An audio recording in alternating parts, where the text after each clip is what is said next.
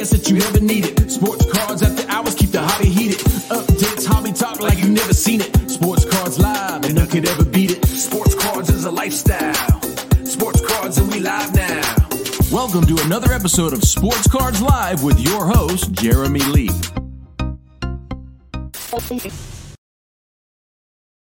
All right, welcome everybody to a big episode, episode number 160 of Sports Cards Live.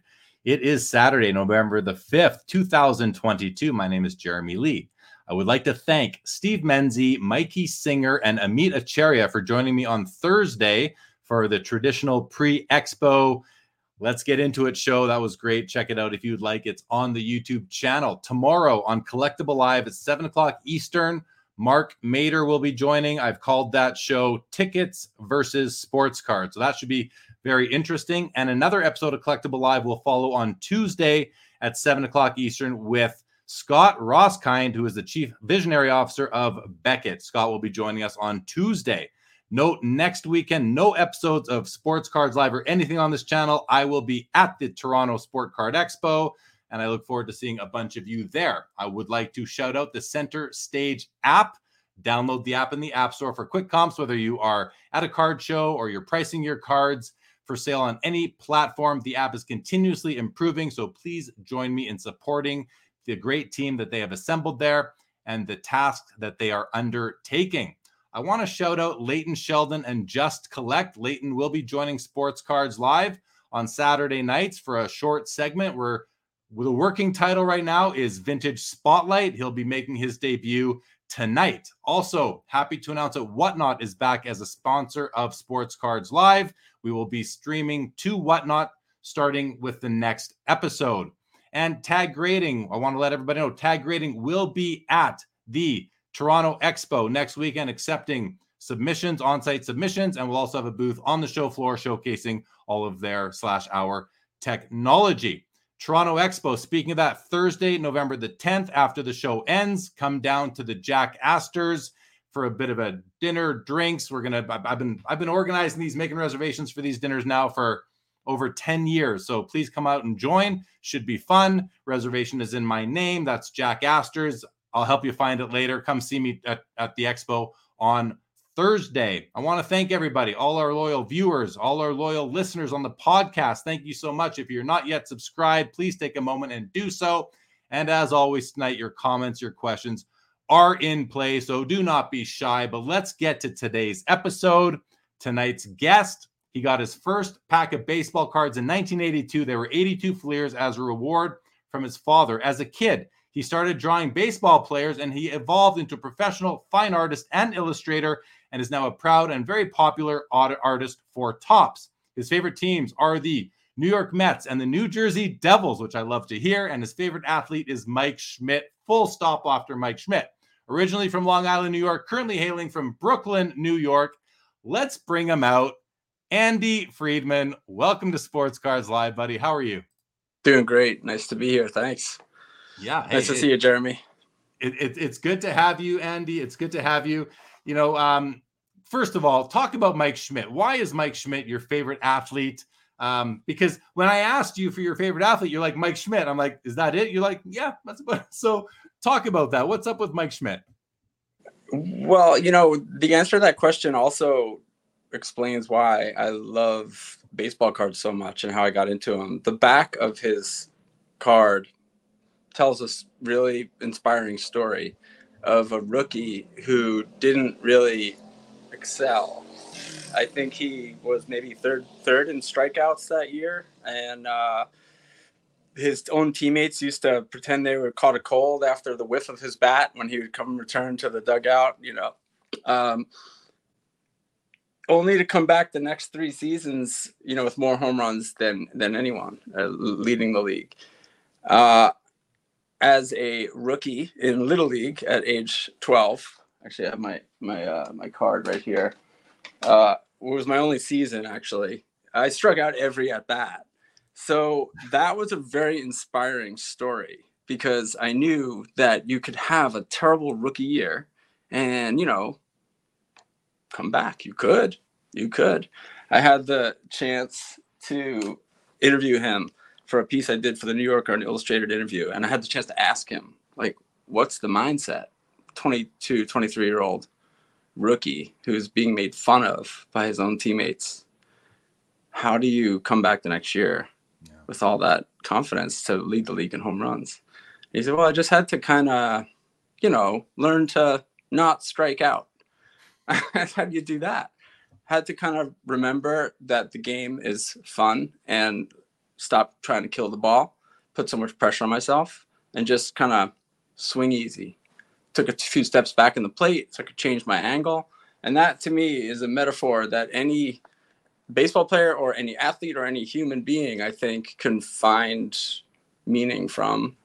So when I kind of quit Little League and just kind of like started to get into baseball again, just kind of for fun, I remembered his kind of nothing stance. And instead of the coach telling me to bend my knees and my elbows and the head, you know, helmet was too big. And when I just kind of started practicing that, I kind of learned how to hit.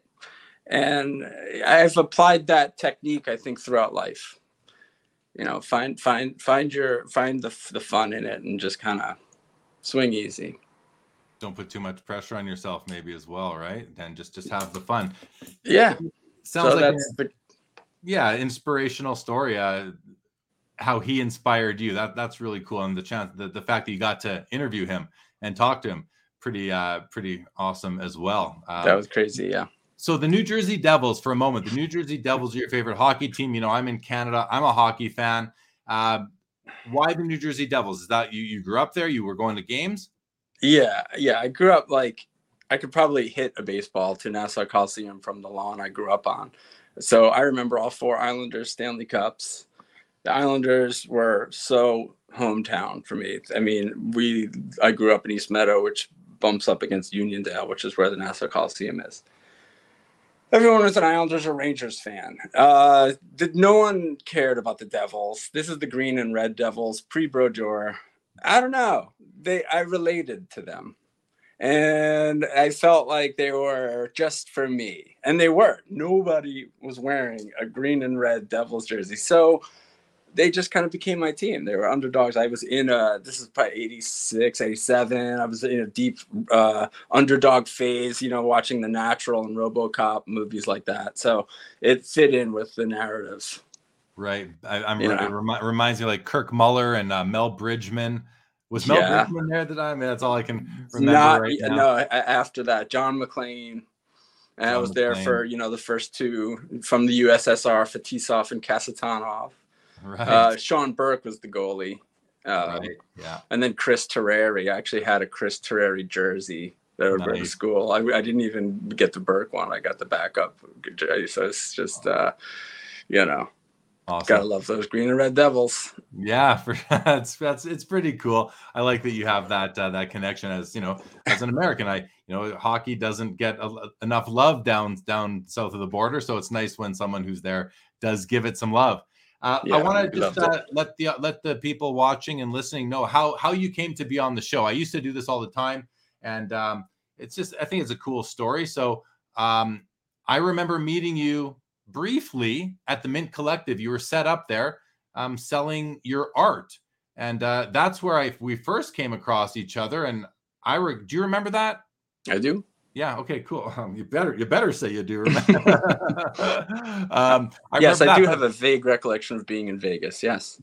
Yeah. Good. Good. Good. Yeah. Same here. But um, we actually kind of met again here at the Beckett Industry Summit, which was at the very uh, end, the beginning of, of October, and um, we hung out quite a bit there. Actually, you you were set up uh, at your table with your brother. You had your your wares out, your your original art cards and you were kind of right across from where I was hanging out, which was at the tag booth. And so I remember I came up and chatted with you quite a bit, and uh, and then we had a, at least one or two meals together, and kind of it, it, was nice because I felt like I got to know you, uh, and to the point where you know not just someone that I could call and say, hey, do you want to come on Sports Cards Live, but like actually I feel like we formed a relationship. It actually became somewhat of friends. It was it was it's kind of cool how that can happen um, in the in the sports card community, wouldn't you say?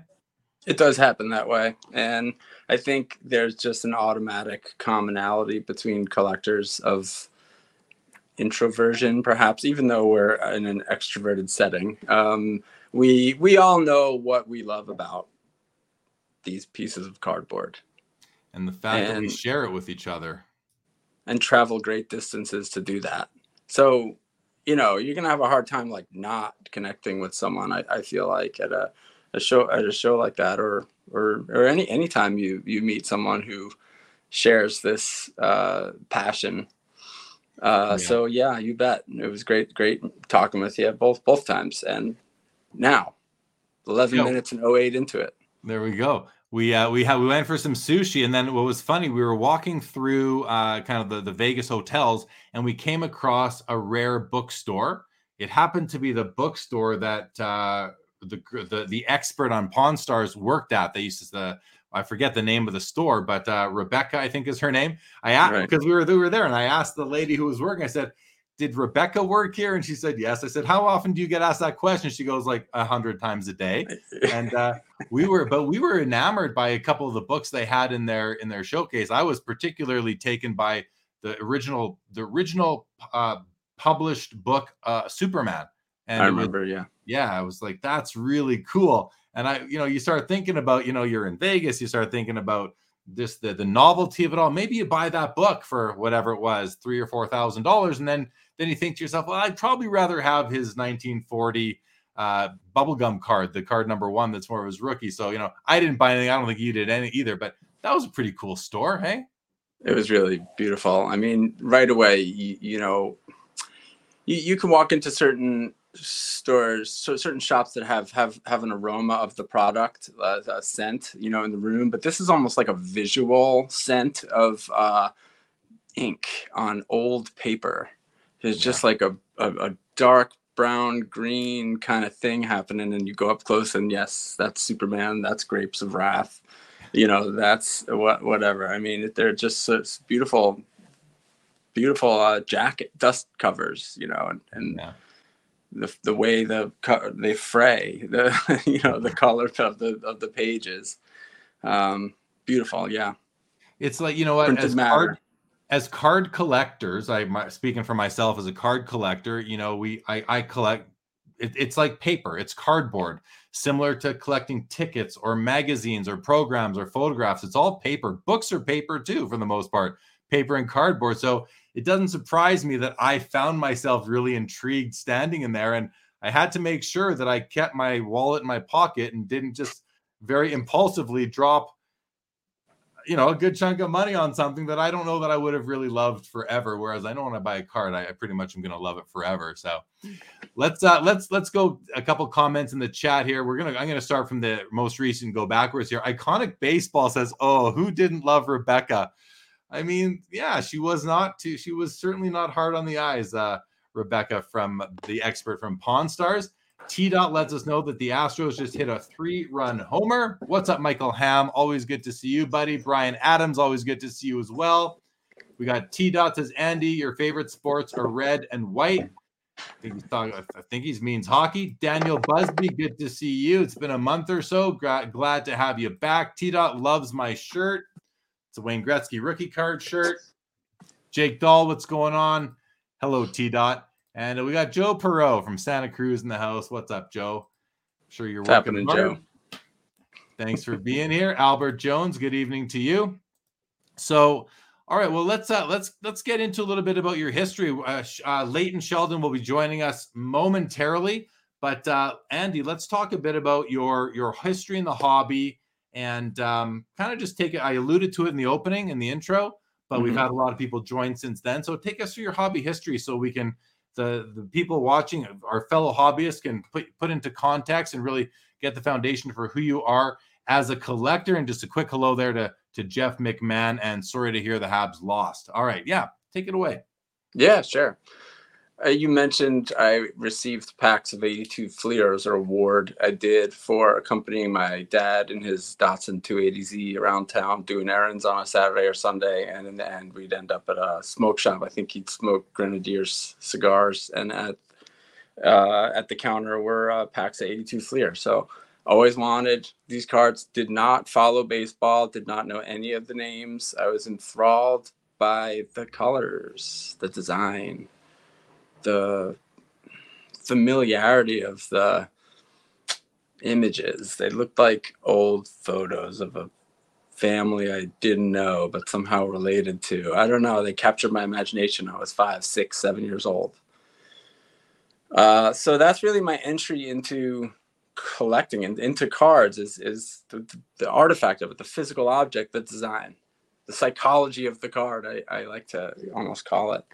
It wasn't until '86, as a Long Islander, got really swept away with Met fever, uh, '86 Mets. So like definitely started following baseball. Now you also have Mike Schmidt winning the MVP in '86, so that kind of worked along with my narrative because I was familiar with Schmidt already to even pay attention to him, and that's because I received an '82 Fleer Schmidt in one of the packs, and it looked like my friend dad, uh, my dad's friend Steve, which kind of endeared me to him because I just thought it looked exactly like my dad's friend.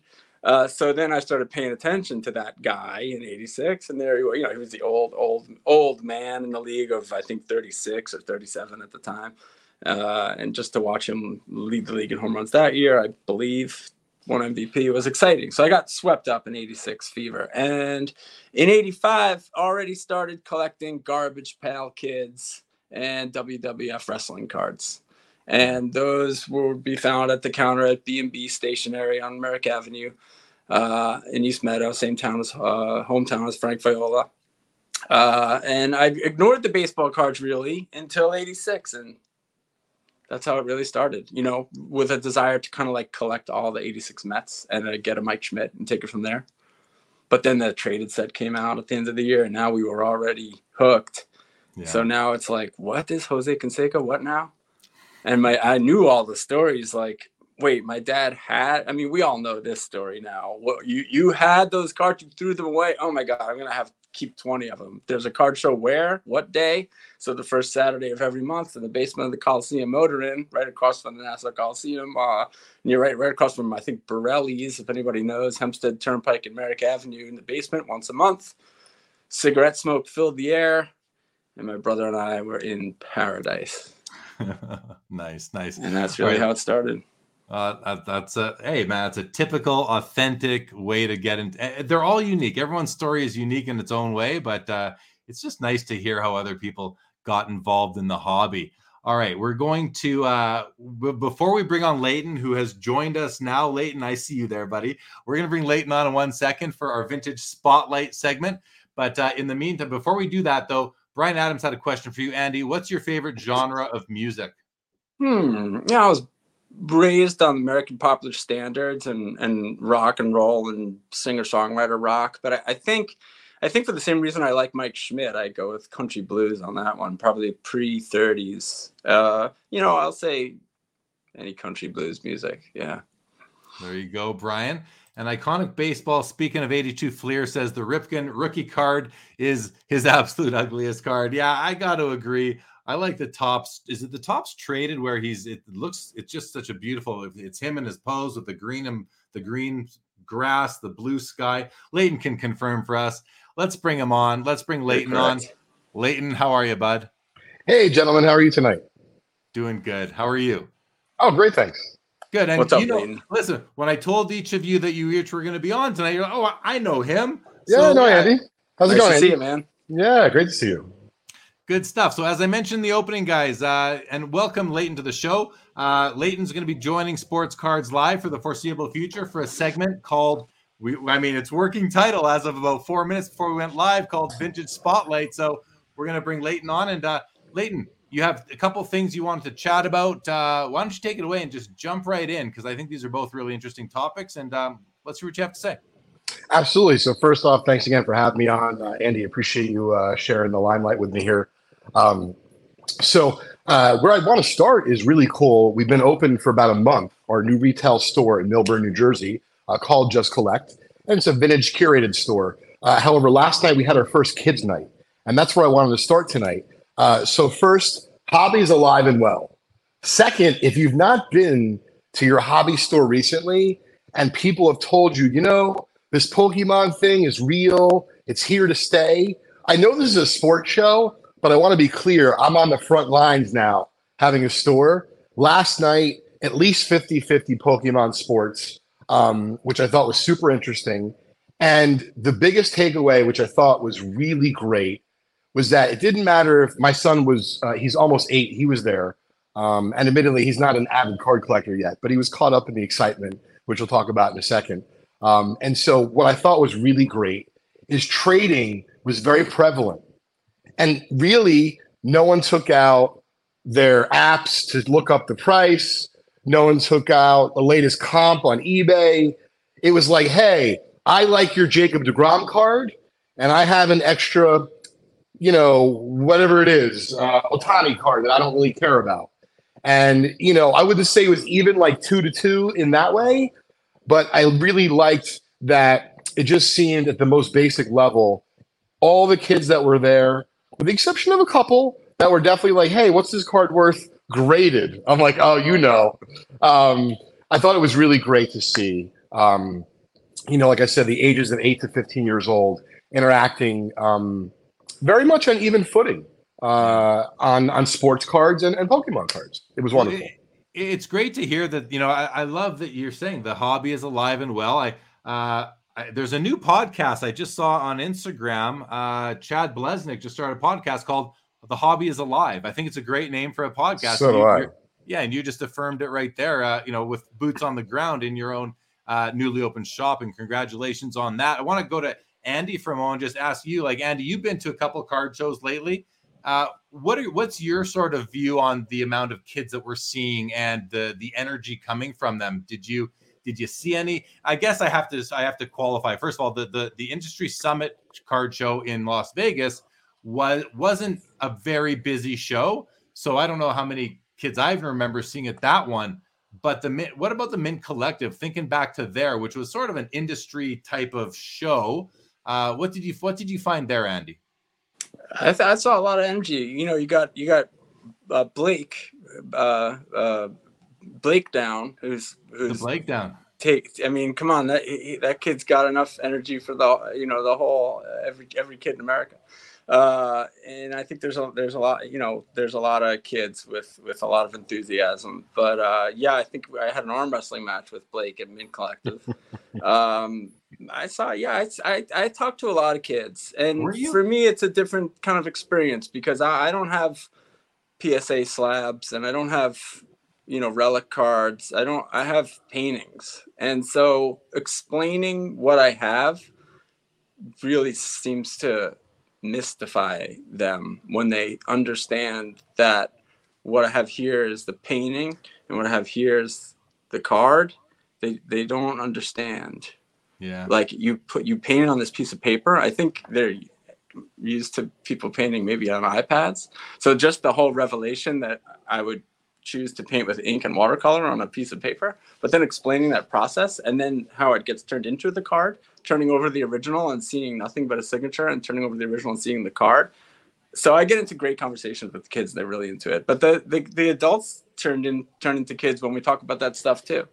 Fair comment right there. You were you not just at the Chantilly show or a big show recently? What, was. what was the what was the level of kind of youth at that show? I wasn't there to, to speak you know, to it. Honestly, same same as always for for me personally, from my point of view. I, what about I, I, just just in terms of kids walking around? Did you see a lot of kids in the I room? Did. Yeah, I did. Well, it's good to know. I mean, listen, we I always hope that that's going to be the answer because uh, it's just a symbol of the future of the hobby. And um, yeah, I'm not worried about it. Be long, long, a long long, live long and prosper the hobby. Hopefully, Leighton. Thank, thanks for. I listen. I always like talking about kids in the hobby. Uh, what was your next topic that you wanted to touch on? Uh, before we touch uh, upon that, Jeremy, I did want to add uh, something to what Andy was just saying because um, I think you're going to enjoy this, Andy. Um, so my son Crosby's seven; he'll be eight the day after Christmas, and I think unfortunately for me, he's not a big collector yet. But we're you know fingers are crossed, right? Um, so I was at a convention uh, not that long ago um, in Fort Washington uh, slash Valley Forge. You know, was relocated to a different facility. And ironically, next door they had another big convention, but it was comic related, but you know, toy related, um, you know, things of that nature. And so I only bought my son uh, one thing from it. Uh, he's a big Sonic fan, and there was a gentleman. Um, you know, basically, he was doing some painting on a variety of different mediums, and so um, I bought it for Crosby, uh, and he not only loved it, but we just went to another convention uh, called Chiller in New Jersey, where there's a lot of like movie stars, and, and you know, I was hoping there'd be like Marvel type people for him. There really wasn't that, but I'll tell you where we stopped. We stopped at two distinct booths and they both really had nothing to do with Pokemon or cards or collectibles. One of them, Andy, had to do with art, and it was a gentleman who was really just painting. And even though um, you guys are painting different things, you're both artists, and I would say both from a hobby standpoint and then from an art standpoint, I really think it's cool that uh, my son, who's seven, going on eight, um, and hopefully a lot of others out there appreciate what you're doing and even the way you're saying, of course, adults are interested, that I kind of figured because, you know, we have the mindset to kind of understand we're a little bit more mature. But I absolutely agree with you. I think the art is mystifying kids, and uh, it's wonderful to see, uh, you know, with my son and others. So I just wanted to add that, uh, you know, to the little chat today. Yeah, you know, I want to add one thing real quick to that. Um, it also we're in a new moment with these art cards and especially with art cards that are authored where people know the names of the artists and they know their faces and they are starting to collect certain artists for the first time really ever. It was always about the brand the player the favorite team. Not the photographer who took the picture necessarily right? Or ever uh, maybe with the exception of dick perez diamond kings you don't really know many names but what this is doing is maybe inspiring your child to do this. Because suddenly it's possible to be on a card besides just being a major league athlete.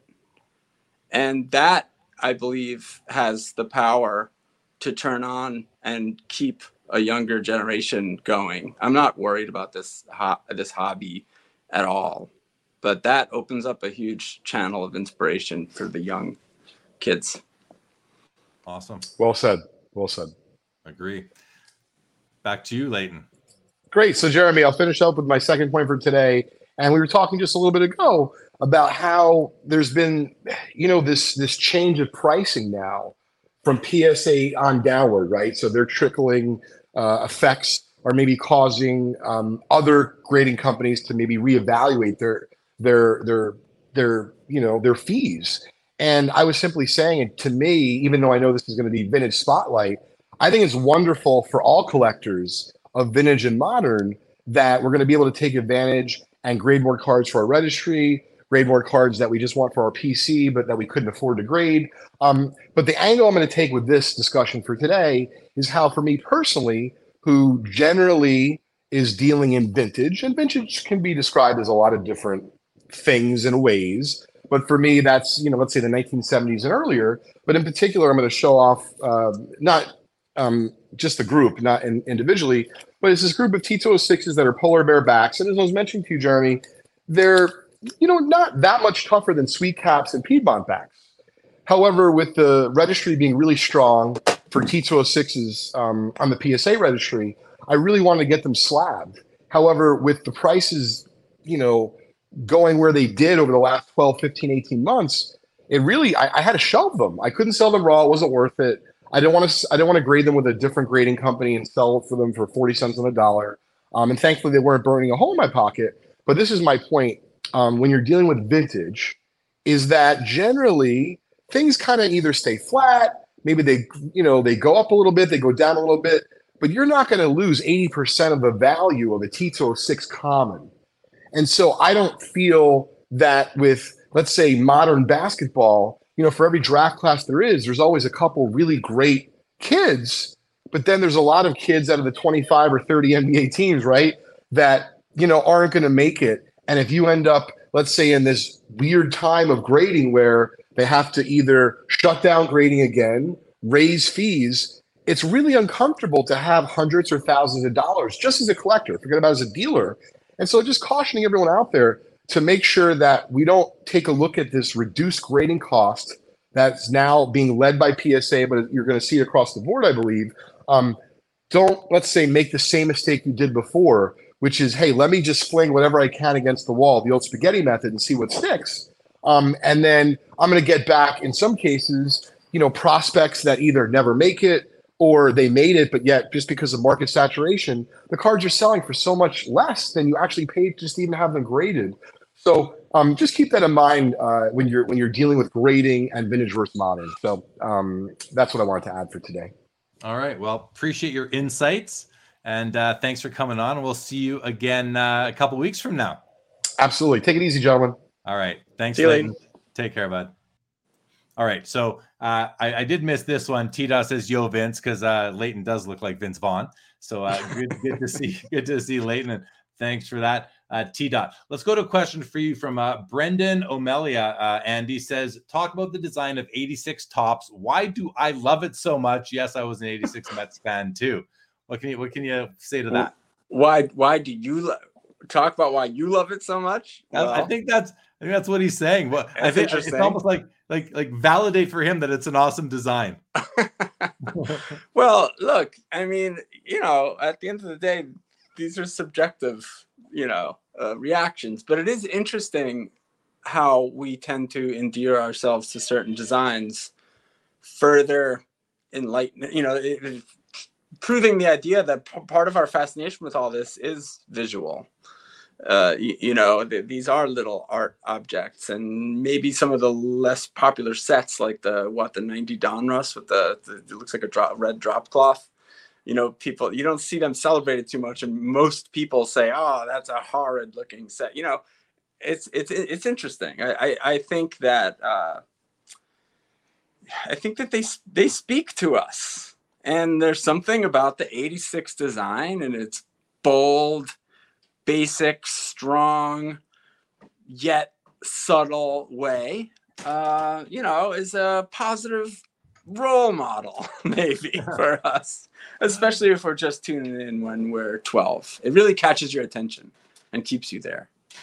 It, uh, I like it. I like the design. I remember, you know, the Bo Jackson, the Barry Bonds in particular. But I think, you know, I like the I like Brendan's question because I think the answer to me is pretty simple. I don't know Brendan or or you know, at least I don't think I do, and why he likes that. But you know, I think it's just nostalgia and maybe what you remember collecting as a kid. What at that like it's almost like why did I love that design back in 1986 versus why do I love it now? You know, if if that's the case for Brendan, who maybe remembers opening those packs as a kid and finds himself chasing them or loving that design still to this day. I know for me, the the the 80s when I was really in my the, the peak of my opening packs and building sets, all of those 80s designs, especially for the hockey cards, are like, and some of the, you know, the the 86 Topps football and the of course all the Fleer basketballs. I mean, I remember these so well, and I still love them I think it's because it's nostalgic. It takes me back to those those you know those those years of life where you just you can live carefree and you don't know responsibility. Life is very easy back then. I wonder how much of it is that, and if, if that's something Brendan can even like confirm or, or deny for us. But um, I think a lot of it well comes said. back to nostalgia, right? I, I, agree. Well said. And I think any anyone from a generation who was a kid in the '60s will feel that way about 1961 or '56 you know, they look at it and they say, "Oh, I stuffed it in my bike spokes, and we used to flip them against the walls." Of course, of course, that's what it is. It, it, of course, just like we come across a landscape that is familiar to us, uh, that we remember from our youth, maybe, and we just want to sit and take it all in. Yeah. You know, um, that familiarity, that nostalgia, for sure. So yeah, I'm I'm with I'm with uh, with you on that one. All right, cool. What's up, uh, baseball card curmudgeon? And we got Junk Wax Investor in the house. What is going on? And Joe Pro on say props to Leighton, who's no longer with us tonight, for helping me at the Mint Collective to look at my T206 Cobb. He was right on the money with condition and authenticity, great vintage eye, and wonderful to meet. Sorry, Joe, that we didn't get to that until Leighton left for the evening. Tito says 80s was the best decade in human history. uh, stated as fact, stated as fact. Skeppy in the house says name a couple specific cards to speak to artistically that were produced between 1985 till today. I mean, the, the cool thing about Andy is that if you've ever seen his his work, or if you haven't, you got to check it out. If you see, if you've collected Topps Spotlight, or if you've seen his stuff on display at a card show, you know that Andy. I mean, I feel like you've you must intimately know the designs of of Topps cards right from 52 till present day, or at least pretty pretty recently. So I think you can answer this question quite confidently. I I, I would expect. Well, again, you know, yes, I, am familiar with the with with the designs and the years, um, but also it's again subjective. So uh, of course, I could easily say what speak to me artistically. That doesn't necessarily mean it's going to speak to you.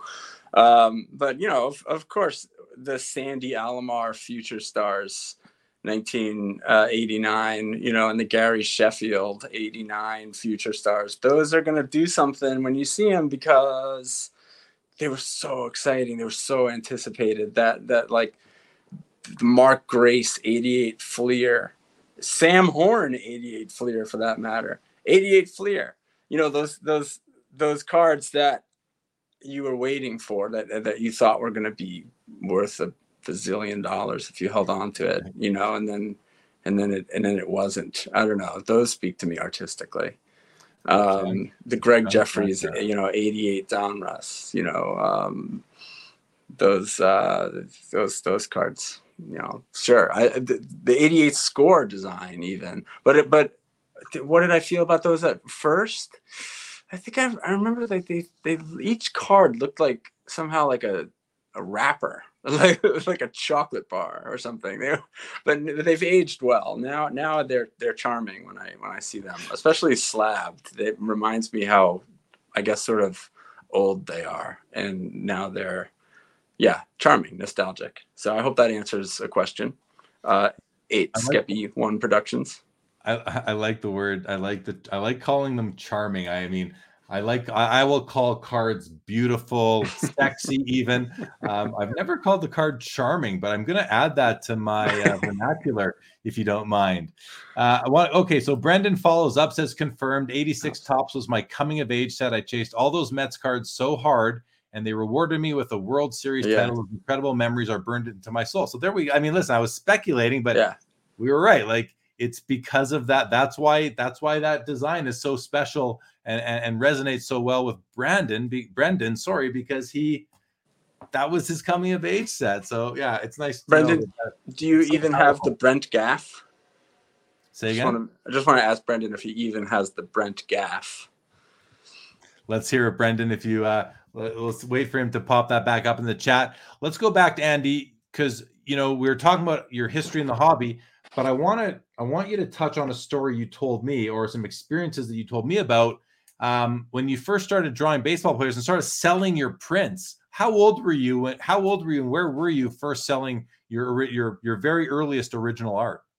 Um, behind the dumpster, behind in the back of the school. Uh, no, uh, in the school. I was 15. Um, you know, I have a couple right here. Here's examples of two of uh, uh this is an original drawing actually. So I draw this on uh, mark, you know, with marker um, on paper, and and I would uh, show them around school and uh, take orders for you know I want a Michael Jordan, I want Phil Simms, you know, and I'd sell the Kinko's copies. So my dad would take me to Kinko's once a week, and I had I had like a Mead notebook filled with orders, and you know it cost two fifty for an eight and a half by eleven Kinko's copy. I sold them for five bucks, and it cost three fifty for an eleven by seventeen. I charged seven, and I didn't have to work at TCBY like the rest of my friends. It really caught on. And then my biography teacher said, you know, you should go hawk those at the Nassau Coliseum, and I did. And actually, these these two were among the uh, stack I had of Islanders at the Nassau Coliseum, and I ran into the the, the players of the family section, and I recognized Alyssa Milano because she was w- dating Wayne McBean, but I was, of course, a huge Who's the Boss fan, and I'm like thought I was gonna be in trouble for a second. They're like, "What? Who did you make those? What? Come here, come over here. You know, do you know who we are?" And by the then, they they bought some, and then they brought me in the locker room after the game, and I got them signed by Baumgartner and Pat LaFontaine. They played the L.A. Kings. Uh, Wayne Gretzky came out, gave some autographs. I was standing right next to him, and then Marty McSorley and Baumgartner had gotten into a fight that game, and they were right next to me, showing each other their scars and like, "Look, you got me right in the knuckle over here," you know, uh, you know, and they were just just friends Um, I was 15 when when that happened, um, and I did that in school for you know I think two years. That's so Um, cool. so cool that you're standing there with Gretzky and you're standing with McSorley and Baumgartner. The Crazy. night they got, it's funny. These hockey players will get into a, a pretty violent fight on the ice, and then after the game, they can have a beer together because that's their job, right? Like I mean, I wouldn't have known that if I it wasn't standing right next to him. That was very No. special for sure. For sure, for sure. Yeah, T dot yeah. says that that cool drawing. And here we have you already have now you have an order. Brian Adams after seeing those, Griffey I want a Griffey Jr.. Jr. and a Shohei Ohtani. Yeah, Nope. I have I have a Griffey Jr. Yeah, I have so I have so many. Actually, let, let's let's do this. Let's just see what we Dolphins, man. pull. This is like a whole stack of old high school high school stuff. Howard Johnson, another another take of Howard Johnson. This is later already. This is like this is like probably 1990. This is probably a year later. Go a bit. Uh, yeah, there got we go. Kevin Mitchell here. Sorry. Here's your here's your Griffey. Um, there was There a you go, sticker there, probably fell off. Oh Ryan. So I, I was 16 when I drew these. Um, well, I was younger here. I was probably 10 when I drew that. So yeah, I got I got like a whole. I'm telling you, I got like huge stack of stuff. And that's There you go. all your originals from when you were younger. That's so cool. Yeah, pencil drawing of Eric Davis. Uh, so little crayon drawing of Wade Boggs. Yeah, so there's there's a lot a lot of stuff. I was drawing all the time, and I've just Even that yeah, I've just been kind of doing this really like my whole life. that crayon, that crayon drawing of Wade Boggs actually looked like Wade Boggs for the second I, I saw it there. Yeah, that you can tell that's Wade Boggs. Matting, I think I was. This is Mattingly. I think I was. Oh, that's probably 12 there. you can tell that's Wade Boggs. Meanwhile, it's Don Mattingly. Th- th- thanks for working with me there, Andy. well, I switched. I switched it on you really quick. So yeah, a little assortment of childhood childhood drawings. Very cool. That is that Canseco? yep. Mm-hmm. Good. Those, those are really cool. Really cool. Junk Wax Investor says thinks they're awesome too. So does Brian. Yeah, you're probably gonna get some messages now with some uh some commission requests. So there you go. So so speaking of all those, I mean you start you you were selling these outside Nassau Coliseum when you're 15 years old. Inside. Uh, inside, selling them to the to the players themselves in the locker rooms. now, fast forward, uh, whatever it is, 25 years or so, 30 years, and now you are drawing baseball cards for Topps. yeah. And I mean, when part when To- Topps Project 2020 debuted in like early 2020, um, I was aware of it. I got the emails, and I didn't I didn't jump on in and buy cards, and I bought a few, you know, maybe a uh, a card number 50 or something out of how many were there 400 bought a few cards thought they were really cool. I loved the different just all the different representations of these original cards. And now you were not in that project but can you just take us through you know kind of how did you get involved? How, how did you start painting cards drawing cards for Topps? Uh, well, um, as I say, I've been been painting these cards my whole life. Look, I mean here, just something I drew when I was when I was twelve. Um, this is a little index card, magic marker, Oh, plus the back. So I have a whole bunch of those. Three of the cards in the new set um, I drew when I was 12. The Alan Trammell and the Thurman Munson and the Spotlight 72 set. If you take a look at those on the back, it says I, I drew them when I was 12. So I've been drawing them my whole life. When I was in college studying painting at Roland School of Design, I made these huge oil paintings, probably 36 by 48, superimposing players I played softball with and on Sunday mornings into like a 1980 Topps design or an 83 Topps design or an 84 Topps design. The the iconography of baseball cards has followed me all all, all through my whole artistic life. Um, yeah, so for 20 years, like made my my primary living uh, drawing celebrities for magazines like the New Yorker, Rolling Stone, Sports Illustrated, kind of every everybody. Um, and I was also a musician. I had three records and you know played 80 to 100 shows a year for a decade, and I was often doing those illustrations from hotel rooms or motel rooms, low lit, not ergonomically friendly environments. Um, I would be out till three in the morning playing my music and getting up at six to draw like a president in a magazine you'd probably see, and then drive another seven, eight hours. Uh, do it all again for two weeks at a time. After a decade, my hand gave out. I got carpal tunnel and um, lost my real like fine motor skills, which is which is where all of my power you know, since I was a kid, all of my superpowers came from my ability to draw a steady line. And now I also depended on it for a living. So that was a nightmare diagnosis. And one that I never, when people would warn me, like, you shouldn't use a mouse like that, you're going to hurt yourself. It's like, I'm going to hurt myself from a computer? What are you, crazy? I never believed any of that. And, you know, did. Uh, I had to kind of, well you either give up or reinvent. I mean i'm i'm not an illustrator. I illustrated for a living for 20 years. Illustration was my benefactor as i continued to be the artist that i always have been. And i'm grateful for that career and had a lot of fun with it.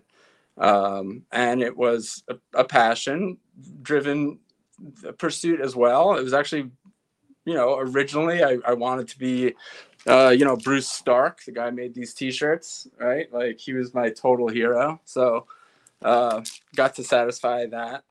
Um, but I had to kind of like relearn how to how to draw, reinvent. So an artist can always reinvent. I guess is where I was going with that, and I had to kind of determine the strength of this new weakness that I had. How you know I could still say what I got to say through uh, shaky line. So, you know, I picked subject matter that was very safe and familiar. I just started drawing baseball cards again. Um, I did a piece for the New Yorker called The Loneliness of the Common Player that kind of tells that whole story and uses the illustrations. Uh, some of them I have right here. Um, it uses the illustrations. Um, friend of mine, Scott Rogowski, saw that. Uh, we bonded through a mutual love of random sports jerseys. I think I was wearing uh, I don't know. I don't know if it was a Cubs Buckner jersey at my brother's birthday party. Uh, Rogowski was there wearing maybe an Olerud jersey. I don't know. Uh, he used to work at Topps. He thought that people over there would really like that article. Um, and then I ended up illustrating that Mike Schmidt interview. And, you know, I owe it to Rogowski for making that connection. Um, and they did like all that stuff. And they recognized uh, my lifelong passion for the, the brand. And one thing led to another. And, uh, you know, got the Spotlight 70 came out in August of 21. And it's, you know, total dream come true. Absolutely. Yeah, as you're telling the story, you mentioned Scott Rogowski. I'm looking to see because he was on he was on with me here uh October 9th, 2021, episode 55. Actually, episode 55 of my after hour show. So that's that's a, a whole other story. But uh wow, that, that's really cool. I didn't I didn't realize that you and Scott were buddies and uh he's a great guy. So so yeah. Did, did I miss the part about did sorry, did you say that he introduced you to the people at Topps because he was working there at the time he, and said hey, he had he had yeah, he had worked there a bit and had made you know made an introduction. Uh, and, so, and so you you didn't do was that after Topps uh, Project 2020 and Project 70 happened? Was it before that? Why weren't you know what? Sets? Maybe like once a year for about three years. That piece came out in 2015. So since then, kind of trying to make a meeting happen and or a tour. You know, it wasn't even about a meeting at first. It was like you're such a huge Topps fan. You you should you should take a tour of the offices. I, I wanted to take a tour so badly. Totally. It just kind of never happened. You know, things are busy. Everyone's busy. Kept kept kept in touch uh, about it. Maybe maybe once a year. Um, and right before COVID happened, I checked in one more time, and it wasn't a, a good time uh, for the baseball card world, and it didn't seem like the best time for Topps, who had explained they're going through all kinds of transitions, laying off a lot of people. Let's let's put a pin in this, is what they said, and I kind of let it go. And then you know the boom happened, and I started getting back into my cards. My brother, he was going strong the whole time, but even more. So suddenly we're like talking about cards again, like we did when we were kids. And yeah, I kind of wondered if Rogowski was also. And I don't know, is the boom treating Topps well? Like, uh, and I asked him that question. He said, in fact, Topps just started uh, art collaborative set series called Project 2020, which is totally killing it and they're doing great. And it's actually a great time to talk with them, especially because now they're doing these art collaborations. So it suddenly became a great time. But it was years. Yeah. Sounds like it. Wow, that's that's pretty cool. So so but you didn't join these pro they did 2020, no. then Project 70. I think the next one's Project 100 or something like that. But right. you're not a part of those. They actually gave you your own full set, which right. to me is got to be the coolest thing ever for a, a kid from from New Jersey, uh, Long Island, uh, who was you know thing. Who was a, a, Mets fan and and loved baseball cards, and here you are with your name on the packaging, not just a card, not just a a direct to consumer card, but you know that, that you would just buy the single. You have cards that come out of packs themselves. I mean, dude, how cool is that? Come on, how cool is that? I mean, it, it's very satisfying to me. I'll say, you know, it's it's a dream come true. I mean, look, look, all I really have to say is three cards in the new set I drew when I was twelve. That's so neat. I mean, if that doesn't tell the story of how psyched I I am, uh, you know, I don't know how what many, would. How many cards are in this are in this spotlight set? Seventy in both, uh, with uh, fifteen in the first series. I think uh, 25 um, variants. Um, in the new set, there are 90 cards total because you have you have 70 and then you have 10 rookies painted rookie cards contemporary so this was a little departure from the first year where we only i only painted uh, retired players now we have 10 rookie cards and then 10 uh, twilights what i like to call twilights which which put a uh, spotlight on each selected player's final issued card. And of course, I like to pick Roger Maris on the Cardinals, Frank Thomas on the A's, you know, Mike Piazza on the A's, Wade Boggs on the Devil Rays, Dawson on the Marlins. Uh, you know, look, there's a little bit of folklore that's happening here because it is a kind of storytelling. And people don't tend to, you know, really wax nostalgic when they see a 1979 Topps Lee Mazzilli, maybe sitting there in a in a, a, a, someone's booth.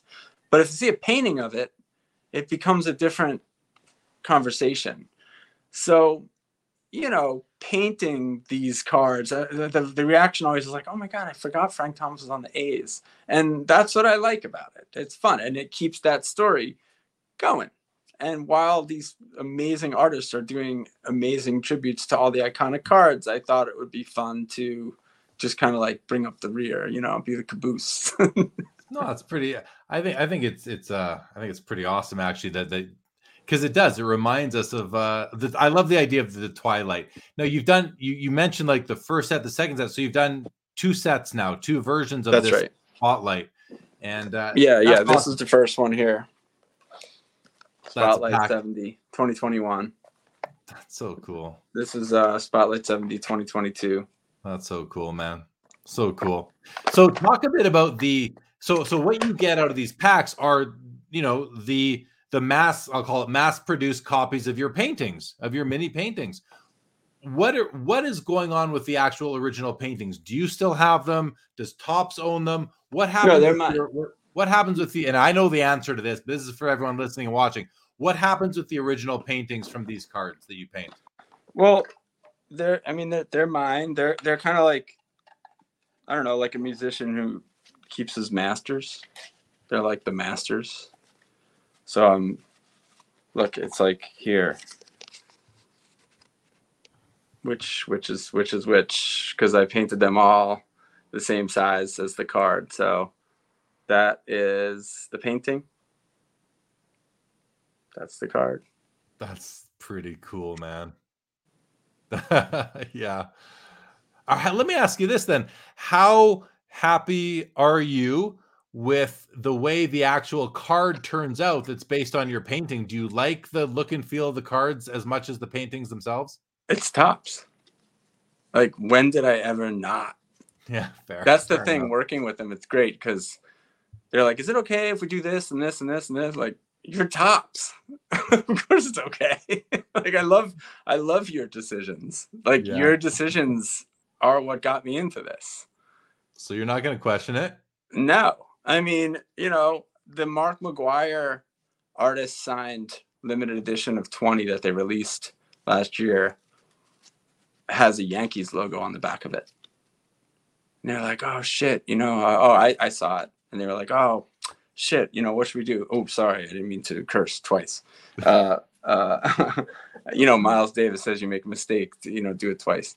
Um, you know, we can halt production and all, or we can, you know, I mean, just kind of like, well, I mean, Go that's kind of awesome. I love contributing to the error card. I mean, Yeah, yeah. you know, we all we all love these little imperfections, but that is part of what endeared me to the brand, honestly. And I remember talking with them in the beginning about my style and about embracing imperfection, especially ever since my injury. And they were sort of like, "That's you know, that's a big big part of what what what we do here. You know, Yeah. uh, what we believe in anyway, the ethos." So. Uh, yeah, this is like a whole stack of these are like the original spotlights. These are all paintings. So you may be familiar with the cards. These are the the paintings. The original. So The you would you would paint those, you would then ship them or drop them off at Topps. They would use them I to scan. No, same Oh. thing I do for magazines. Um, I send a file. So Okay. they don't they don't need the actual card. I I it's like being a musician in a studio and then you want to master it and mix it before you send it out. So I scan it, I make sure it's camera ready. Okay. you know, and then I send them the file that they need. Same thing as if, if I was a photographer and I took pictures of the baseball players, you know, send the file. So Right. So now Yeah. these original paintings, you you still own them and uh you sell them, right? You're you offer these up for sale. Topps it that's fine. It's it's your property. You can sell them and and how has the how has the hobby public uh received your original art at the at the shows I mean, I know I saw you set up at Mint Collective. I saw you set up at the Vegas Industry Summit selling the cards. I'm sure you've been to more than just those two shows with them. How has the reception been? Uh, well, like I said, I have a lot of amazing conversations. For first, first of all, so even if I sold nothing at every show, uh, I'd still be going to them because I really enjoy showing the work, and people really enjoy looking at it, whether they buy or not. And I get into really interesting conversations. It's a lot of fun, and yeah, it's always also worth it uh, in a financial sense to go, and that feels really good because I really like painting and I really like painting what I want to paint. And it seems to excite collectors who then buy it. And as a fine artist, that's always what I dreamed of doing. Yeah. And the arrangement that, you know, that's its own dream come true.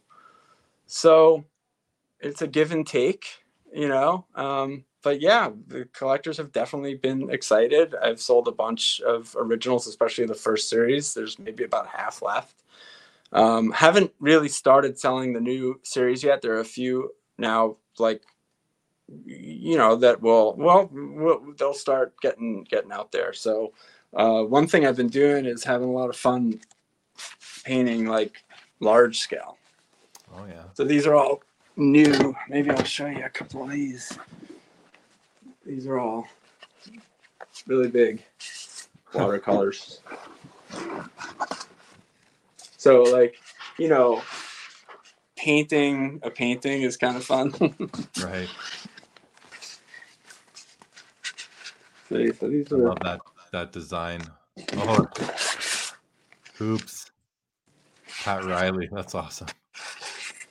Pat Riley Coach of the Year. This one, I like this one.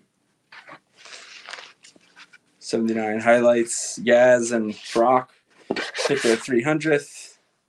Johnny Bench. I just love the dust. I love the dust in that in that painting. Sorry, it's a little, little hard to see, but Small head get on the idea. on that one. you get the idea. Yeah. Scotty Oh, Pippen. I, I'm just like busting out these large scale ones. They're a lot of fun. A uh, Babe Ruth. This one. Here's a, a Monte Irvin, Hall of Famer, and Well, I World. Series relic. So I I will have these with me. I had a few with me at CSA. These uh, larger scale ones, and collectors are buying these as well, which that makes me really pleased. Um, so yeah, it's it's, it's been been a lot of fun. I'm extremely moved and grateful and excited and motivated and inspired by the whole thing. It's so cool, man. It, it really is. All right, gonna go a couple of comments here. Uh, Joe says Rhode Island School of Design is some pedigree. Uh, good evening to you, Lapper. Thank you. Mosaic Mind says, "Come on, Phillies! Yeah, let's get an update on the score if somebody would mind." And Dexflow lets me know that he made his biggest buy today, a PSA eight, Michael Jordan, eighty six Fleer rookie card. Congratulations, Dexflow! I got to think now is probably the best time to buy that card in the last few years. So uh, good on you for being patient, and waiting till now. I hope you're happy with the copy that you did buy, um, Andy. So uh, you know, I want to ask you this about. Um, being a Topps artist and if i can call you i know you're more than a Topps artist but in the context of of the hobby you you are you're you're a guy who does art for Topps you're not alone there's probably what 70 60 70 other artists who have who have who have, now i don't know if any of them have had their own set but they all took part in these more collaborative the project 70 the 2020 etc have you built relationships with any of these guys and and gals did you know any before are you friendly with them now? Do you guys hang out? I mean, I've met several of them um, at the at the national and seen. You know, I bought some art from uh, Blake Jamieson uh, at at the na- at the national year and a half ago. Um, you know, Lauren Taylor is at these events.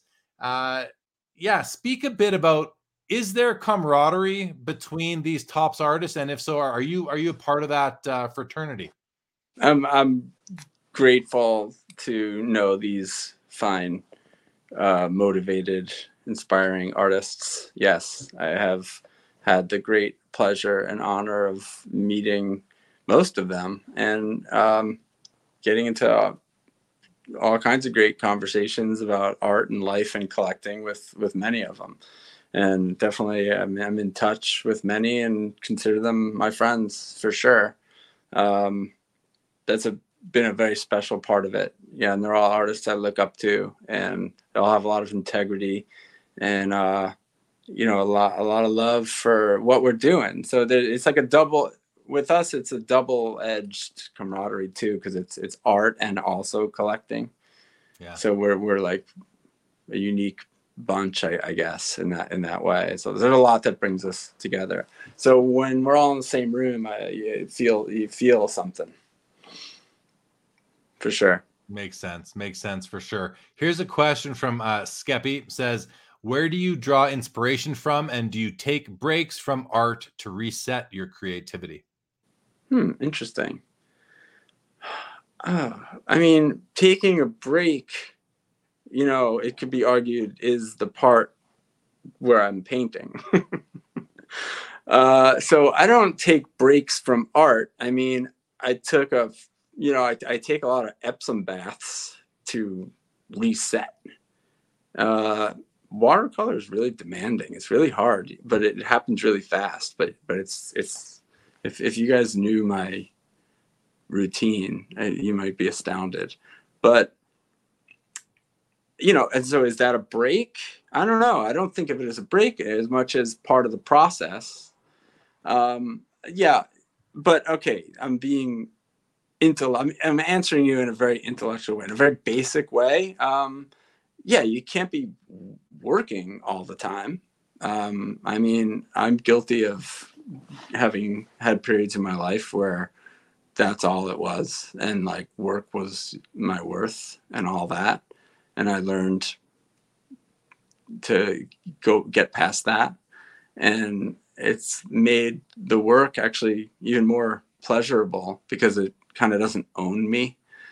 so, uh, where do I draw inspiration from? Mm, my emotions. So, if something happens and reverberates in a positive way or a negative way or a happy or sad way, that will be reflected in the work. If it's a sad thing, it might make for a happy painting to get me out of it. It might be sadder than the sad thing. I don't know, but it's I, I pay attention to my emotions, and I think that's at the end of the day where I draw inspiration from because it's all an attempt to sort of make sense of life. Even when I'm painting baseball cards, um, you know, there's one aspect of it going on, which is the subject matter. But then there's a whole other thing happening when it comes to application hmm. of color with water and watercolor. It's very difficult. It's the most difficult artistic practice because you can't cover your errors or start over or try again you know fix anything. Everything tells the story of your state of mind in the moment you put it down.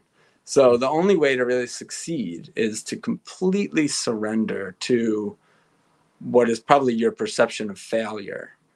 But to others is complete reckless bravery when they see an unfettered stroke they know it was intentional because if it's a stutter step, you can tell. And so when people look at my work, whether they care about baseball or not, they see a truth at the base level. And also, I'm a color theorist. So there's the science of color happening. And when we look at cards, because I like to think I, I paint the physical objects of a baseball card. Like I, there's some 1960 cards that are they're painted on a darker card stock, and I paint that into the cards. If you look at the 1973 Dusty Baker that I painted in the last set, you'll see it's got that kind of cream base that the 1973 Topps had. It's not quite white. So I, I like to paint the paper, the ink, the year of the film, all that stuff. But that comes from color theory. That's like going out and painting a landscape and nailing that sunset to the point where someone who grew up with that sunset is like, oh my God, that's exactly what it is, you know, because it spoke to you, it spoke to me. I could give it back to you through the science of color, which is the same thing that's happening here in real life anyway, reflective rays of color. Just like a musician can distill a feeling down to sound with the science of music. Mm-hmm. These two notes together make a brown sound or a orange sound or whatever and these colors together or this stroke makes this happen. There's a science to it so you know it all it all comes together um, in, in, in each uh, work all right well that was deep man i mean I, I was on the edge of my seat literally uh didn't know where you were going to go with that, but uh, I'm not sure I did either, or that I even went anywhere. But it covered some things. No, well, you, you, I mean, it's just a, it's a peek in, into your mind and how you, how you, what, what goes through it. What, what, what like, I mean, we can look at, at, at any artist's work, and all you see is, is that two dimensional representation of color and design um, on, on a, on a, on a medium. And now, uh, based on, you know, you went through a lot of detail there within your process, and uh, I think that add to me it adds context and information uh, and depth to to the to your works specifically. Right, because it's without without that color, without nailing the color of the psych, the psychology of each card. It, that's what makes people stop at my table when they don't know Spotlight 70 or don't know anything about what's happening here. They see the those colors, like we talked about when you walk into the old book room. There's the colors of like, ah, now here we are. This is i'm just a first glance. I could see this is all stuff I'm gonna like. They look and they're not. I don't think they think they're paintings. They just see those proper colors and they stop. And some people, as soon as they realize they're paintings, are like, oh, okay, that's not what I'm looking for. And they, they keep going. But it draws them in. And then for some people who then maybe weren't looking for paintings, but then realize that they are, now suddenly they're like, wait, you painted a 1987 Topps Pete Incaviglia? Oh my God, I love that car when I was a kid. That was a huge, oh my God. And then we start getting into it like that. But they react to the card with that same nostalgic feeling. If it was just black and white, they might be like, huh, Pete Incaviglia, 87 Topps. Yeah, totally. But we wouldn't get into the emotional part of it without the color, in my opinion, if they were all black and white drawings. There's something happens in the when you give back the color of those cards Yeah, and the feeling yeah. of them. Well, Skeppy goes on to say, I can tell I touched a creative nerve with that question. Great answer. Yeah, you did. Thank you. and you. Daniel Busby wants to know, are your custom cards gradable by PSA? Now, I don't know if he re- is referring to the Topps Project 70 or the, the Project Spotlight or your original art cards that you showed, but why don't you address both? Um, well, I mean, I don't think they could grade them necessarily because uh, you know they're not going to look at the edges of this watercolor paper here. Uh, you know, let's see, and pull up this Mark Wohlers here, for example, and, and say that the corners are messed up because I'll say no, they're not. They're perfect. They're exactly how I wanted them to be. Yeah. And, you know, they're not going to say there's a drip of ink up there, so you you ruined it. I was like, uh, uh I owned it. Yeah. So yeah. gem mint.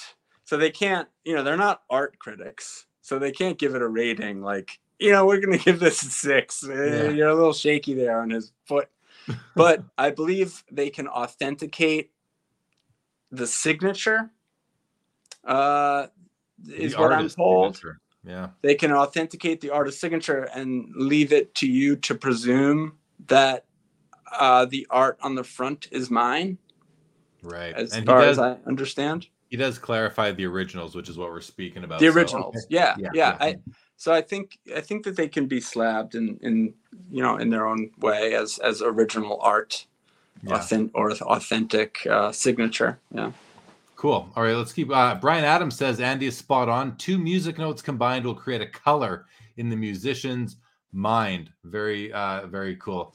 And Mosaic Mind, I collected the whole 73 Topps baseball set because I love the action photos. Did you paint any cards from that set, Andy? The the uh, in action. Yeah. 73 Or no, Isn't just- that love the action? I did paint 73 Topps. Yes, I do have a few 73 Topps. I mentioned the Dusty Baker. I think there's a few others. Um, I love the action photos, like just the way the act. Yeah, they're great. The, the photos are, are are all are all great. Um, you know, I, I love painting them. All right, let's keep on going. Uh, let let's switch it up for a moment. So you are, I believe, you're going to be doing something. You're with respect to your baseball card art at Art Basel. And can you you want to talk a bit about that and what is Art Basel and what are you going to be doing there? Yeah, yeah.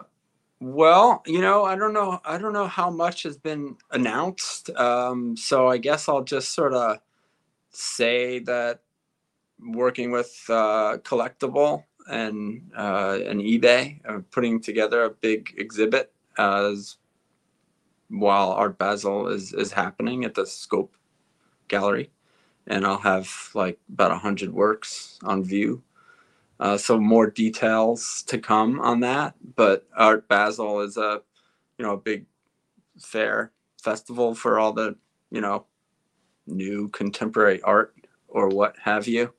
Uh, and it happens in uh, Miami once a year, or so I'm Okay. told. I don't know. You know, I've been in my studio all this time, so I, I don't really come out for air uh, in in this way. But this is uh, Okay, so uh, the first time I'll be going to Art Basel. Yeah, I'm not I'm not familiar with it either, but uh, you had mentioned it in conversation. I think it's like the national for for, art? uh, fine art for for Okay. for the the art world. Let me go back to uh, let me go back to the the Topps uh, cards that you and other artists have done, and something that I've always kind of wondered was, you know, when when when the Topps when Project 2020 was first when it was ramping up, I thought that a lot of people who are fans of those artists would now be buying their their baseball cards because it's their favorite artist, and that might open up new people to the sports card world. At least, kind of like just a little nudge. You know, here's a little nudge. Remember these from when you were a kid. Maybe you want to come. Maybe this is your your your gateway in back into the hobby. And I was wondering, just in your travels, talking about the the Topps projects and your product with other artists and and your uh, fans of your work did that happen to your understanding? Did the did this these projects by Topps bring new people into the hobby by via being fans of the artists? Um, I'm sure that that has happened. Um, many of those artists have huge followings from all different worlds, and yeah, I'm sure that it has. I don't think I can produce a stat off the top of my head, but I would be willing to bet that it has widened the demographic of appreciation for these cards uh, for sure. Um, and like I said, it reverberates the other way too. For the first time in history, you have people collecting artists. Hmm. And that's really interesting and Well, you know, brings I- a lot I- of potential. I, I saw a lot of people who back in in you know 2020 i guess it was especially you know between the summer and the end of 2020 lots of collectors were collecting the project 2020 cards. And then i i heard a lot of chatter. I saw people posting. I talked to people who were then going and seeking out original art from these artists. So maybe they maybe and i don't know just like well there's no we, we don't have any stats to pull from here but or data but as i was expecting perhaps the fans of the artist would become card collectors maybe it worked more the other way where the card collectors became art collectors or picked up the odd piece of these artists i wonder which one had the bigger the bigger force That's definitely happening. And I think the I think personally the art Basel world, the New York art world, maybe uh, the contemporary art world could stand to learn a lot about how to connect artists with viewers and collectors through the mechanically reproduced image, which could also be collected. Um, you know, we'll learn from the this collectibles world. So I, I think it's a matter of time before before that happens as well. Yeah. We'll see where it goes for sure. Astros won. We find out right there. Thanks for the update. Is that is and I- this is going to sound like a bad question, but is that the World Series? Is it over now? Yeah, It's over. They won the World Series. That was didn't was they? fun. Unless I'm mistaken. I I don't. think- I, that would be funny if all, everyone got their information from me. yeah, uh, or, or, or or me on that. I have. I don't. I- uh, I think so, yeah. Closely. Um. So we talked about uh, the 73 baseball set. Uh, Mosaic Mind wondered if you have any examples to show. Uh, I don't want you to start digging through to search for it right now, but it- unless you happen to know where one is right away. And I'll just say to you, David French, uh, Andy showed off quite a bit already. So just feel free to rewind. Andy, maybe show off a couple more pieces if you that, that you haven't shown yet uh, for people to see. They won the World Series. Thank you for confirming Mosaic Mind. I think most people were cheering for the Phillies, weren't they? Most people, unless you were uh, in Houston, I think you were cheering for the Phillies. That was my understanding. So Here's here's the short print 82 Topps Reggie Jackson from the Spotlight 72 set. I like this one. Um, here's a short print. Here's the short print uh, um, David Wright. There's only 15 of those printed, I believe. Oh wow. Um, let's see, what can I show off? Where's that Dusty Baker? I think Dusty Baker is actually in the other set. Um, this is kind of a funny story. So this is the Andre Dawson on the Marlins painting for his uh, Twilight card. So I had the chance to to meet him at one of the CSA shows, and I like to present the athletes that I paint with their cards. So someone made the introduction, a Topps card, and he painted this card you, and I'm giving it to him, and I like saw his face when he saw that the Marlins, because he didn't have any context to you know understand that this was like a, chaser and it was a special Twilight. I painted you, Mr. Dawson, in all of your glory for the, the Marlins. uh, so yeah, oh here's your 76 Tim McCarver. Uh, yeah, I don't think I have any 73s in this set, but here's a, here's a 74. Juan Marichal. Again, these are these are all the original paintings. These are not yeah. the cards. These are the paintings for those of you just turning it tuning in. See. So here's here's a question that just came in, Andy. Mosaic Mind says from empty canvas to finished work, how long does it t- typically take you to paint one card? I mean, there's no typical, and I would say you know that's that's the most popular question that anyone asks, and you know there's two ways I like to answer that. One, I like to say you know like if it takes me 40 minutes, that's the same amount of time it took Philippe Petit to tightrope across the World Trade Center without a net. So the real question is, how long did it take you to prepare to world to to tightrope across the World Trade Center without a net. uh, and if I do it in eight minutes, you know that's like how long it takes George Gershwin to play Rhapsody in Blue. So time is irrelevant. And uh, I used to spend. I, I studied Renaissance painting techniques. So since I'm 15, you know, I, I was I was studying anatomy like the way Michelangelo studied it at Columbia University in a graduate drawing program when I was 17, um, drawing from skinned cadavers in morgues. Mm. Like I took my study very seriously and wanted to learn how to paint like Velasquez and Vermeer, and would spend. I spent almost three years on one painting. It's way more difficult to embrace imperfection than achieve the illusion of perfection. Perfection doesn't actually exist, imperfection does. So showing it is, in my, to my mind, for my pursuit, more brave, therefore scarier, therefore more on the line, therefore more charged with pur- purpose that the viewer can feel.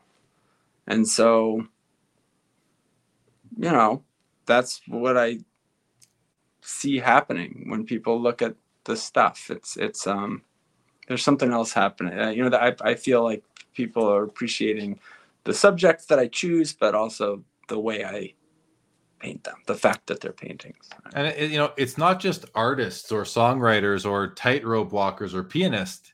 It's it's any real skill that requires training you're not when you go to purchase or, or, or purchase that person's services you're not necessarily you know paying them for their time you're paying them for their expertise which has taken sometimes years and decades to cultivate and to, to, to, establish and to to refine right? And that's why certain that's why doctors make a lot of money. That's why lawyers bill out so much accountants bill out so much. It's it's because these aren't uh these aren't um, skills that that that they that, that anyone can just do. You need you need a long time to refine them. And again, it's not it's not just professional uh, you know professionals, accountants, lawyers, and that engineers and architects. It's also it's artists, it's musicians, it's any it's anybody who's putting their you know athletes there's a there's another it only takes 60 minutes to play a, a hockey game or or 48 minutes to play a basketball game but so they're not only get they're not getting paid for the amount of time on the court, they're getting paid for their natural, their God-given skills and all the effort and practice and focus that they put in along the way. And, and the same goes for for you painting a baseball card. If it takes you 60 seconds or 60 minutes or 60 hours, doesn't really matter, right? It's the fact that you're that only you can create what you're creating. So. It's the end result. Yeah, it's the end result. You're paying for the piece. yeah. And, and yeah, yeah, exactly. You said it. You said it. And and and also, you know, what else? The other thing people want to own is the only one of something. Yeah. And so, as someone who paints with ink and watercolor on pieces of paper, I have an only one of something available to offer. And there are one of ones of each one of these cards issued uh, as chasers. You know, people are spending quite a bit of money on some of these one of ones. Um, you know, there's something something different about a handmade one of one. So something I hear collectors tell me a lot that's interesting to me uh, that I like hearing that they feel they're getting two collectibles in one, uh, a, a, one of one, and also an original painting. and yeah. you know, in the two worlds that I kind of am from, which is an art world and a card world, it is what that that's true. That it are it are they are both of those in one.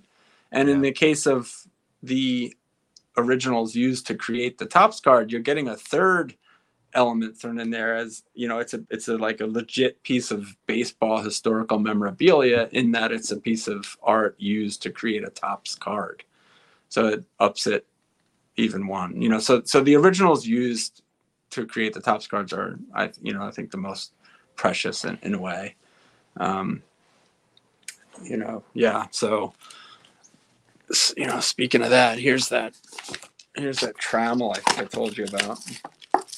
Here's I drew this when I was when I was 12. So this is in the in the new set. It's in a lucite brick here, but that's that's the Trammell. That's the original. That's 12 year old you painting index that. card. Yeah, I drew it on my kitchen table after school one day. and now it's an actual. Now it's an actual. Who would have thought it's that many actual. years ago sitting at the kitchen table, you paint that, and then 20, 30 years later, it's actually in packs being distributed. That is the that's so cool, man. I'm gonna one up you on that one. Eh, You're one upping eh, eh. yourself, or it's your story. I'll, I'll one up my own story. Who would have thought that? Yes, indeed. But it was also issued with an Alan Trammell autograph on it. So there are a few out there with auto on it. Um, and my son ripped one when I gave him a box. So he opened the box. So my own, so really, so who would think that my son would open a box of Topps card to pull a Topps card that I drew when I was 12 that has Alan Trammell's autograph on it and also is a red back. So there's only 10 of them, 10 of those. So that's in our PC. That's crazy. And so that's really like the full circle mind blow, you know. And I got to meet Trammell and he held that actual painting. And that was also kind of a trip for me. Come on. That's that is so cool. That's so cool. All right, we're gonna we're gonna uh, start to wrap up. Which, if you've seen the show before, can take a bit of time. Sometimes we have some some questions still coming so in. Seat um, backs um, up, and I should yeah. seat backs up and okay. trade tables in their upright position. Okay, exactly. got it. Um, so the first first one I want to go to is uh well there's a couple here. David French says uh, the final three minutes of airtime for this show should be for you playing your guitar. You can have the outro. I'm going to offer you that, Andy. If you want to play guitar as we uh, end the episode, you're welcome to. I'll let you wow. think about that for a moment. And then Skeppy says, "Do you teach? Do you teach or have you taught art? And if so, he has a follow up question. Do you do any teaching?" Well, you know, I like to think every every interview I do, every conversation I have, every bit of writing I do is a is a I, I like to teach. I'm I have not uh, I'm not a professional um, instructor, um, but through my art and part of my purpose is is definitely teaching. I've been working on a writing project for quite a long time that I'm excited to eventually release into the world, and I believe there's a basically everything that I know is in it. And, uh, you know, so I think that will be a teaching tool at, at, at best or at worst. I'd like it to be a movie, but, uh, you know, so, so yeah, teaching is very important to me. But you're not, you're not actually facilitating any classes or having students show up and you're taking them through the, the, the process of paint. No, I don't, I, I don't have that uh, happening. No, not everybody not, who does it needs to teach it. That that that's all. That's okay. I would say. Are you are you going to pull out your guitar as we uh, end up as we end the show? Uh, sure. Is it is it over? Is it is that the time? I have I have two more two more questions I wanted to ask you uh, before we do end it. Um, what's next for you as far as sports card art goes, and maybe you know your your art career in general? Um, well, what's next is uh, focusing on on Basel. So part of part of the so, some of the things that will be on view there. Um, there there's a really cool. Um, well, you know what? I'll I'll I'll, I'll, announce that um, in time. I'm focusing on on Basel and all of the things that will be showing there, and uh, some of which I'm I'm still making a few things, and you know, I'm doing a lot of uh, a lot of paintings that have you know that that don't have anything to do with sports or sports cards, but you know, in on sizes that are two and a half by three and a half, and all, all, all kinds of other things. So that's what's next. A lot more to come. Okay. No, good stuff. and you, so you've done work for Topps. Have you been? Have you ever been? And you don't have to answer this, but I'll ask anyway. Have you been approached by any other companies, card companies, to do any work for them? Um, if you were, would you? Are you? Are you? Are you uh, exclusive to Topps? How does that work? Oh, I mean, I'm you know I don't have an exclusive contract, but uh, that's my identity. Yeah, you grew up on top, so you're happy. You're happy doing that, doing it with that brand. More than happy. It's just yeah. yeah, it's just uh, you know, I they came here to the studio. This is also in, in my home.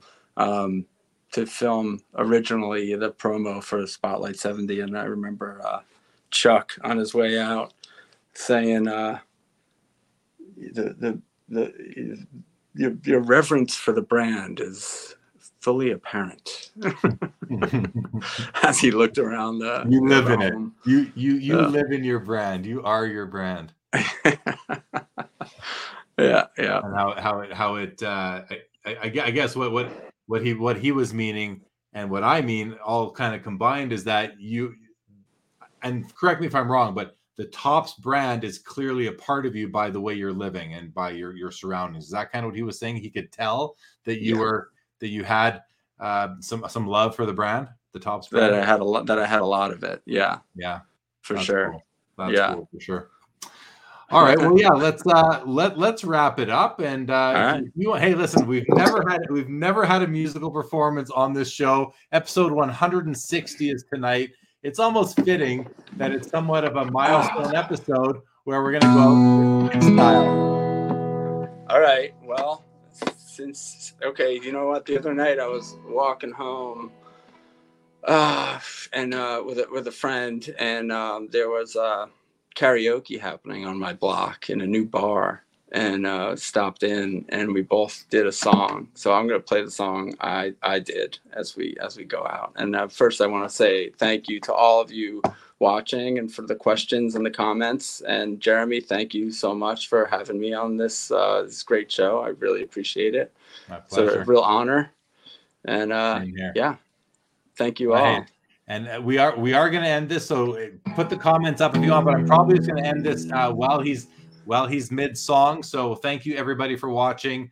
Uh, again, tomorrow night, Mark Mader on Collectible Live at 7 o'clock Eastern. Tuesday, uh, Scott Roskine from Beckett on Collectible Live at 7 o'clock Eastern. No shows next week. We'll be at the Toronto Expo. See everybody there who will be there.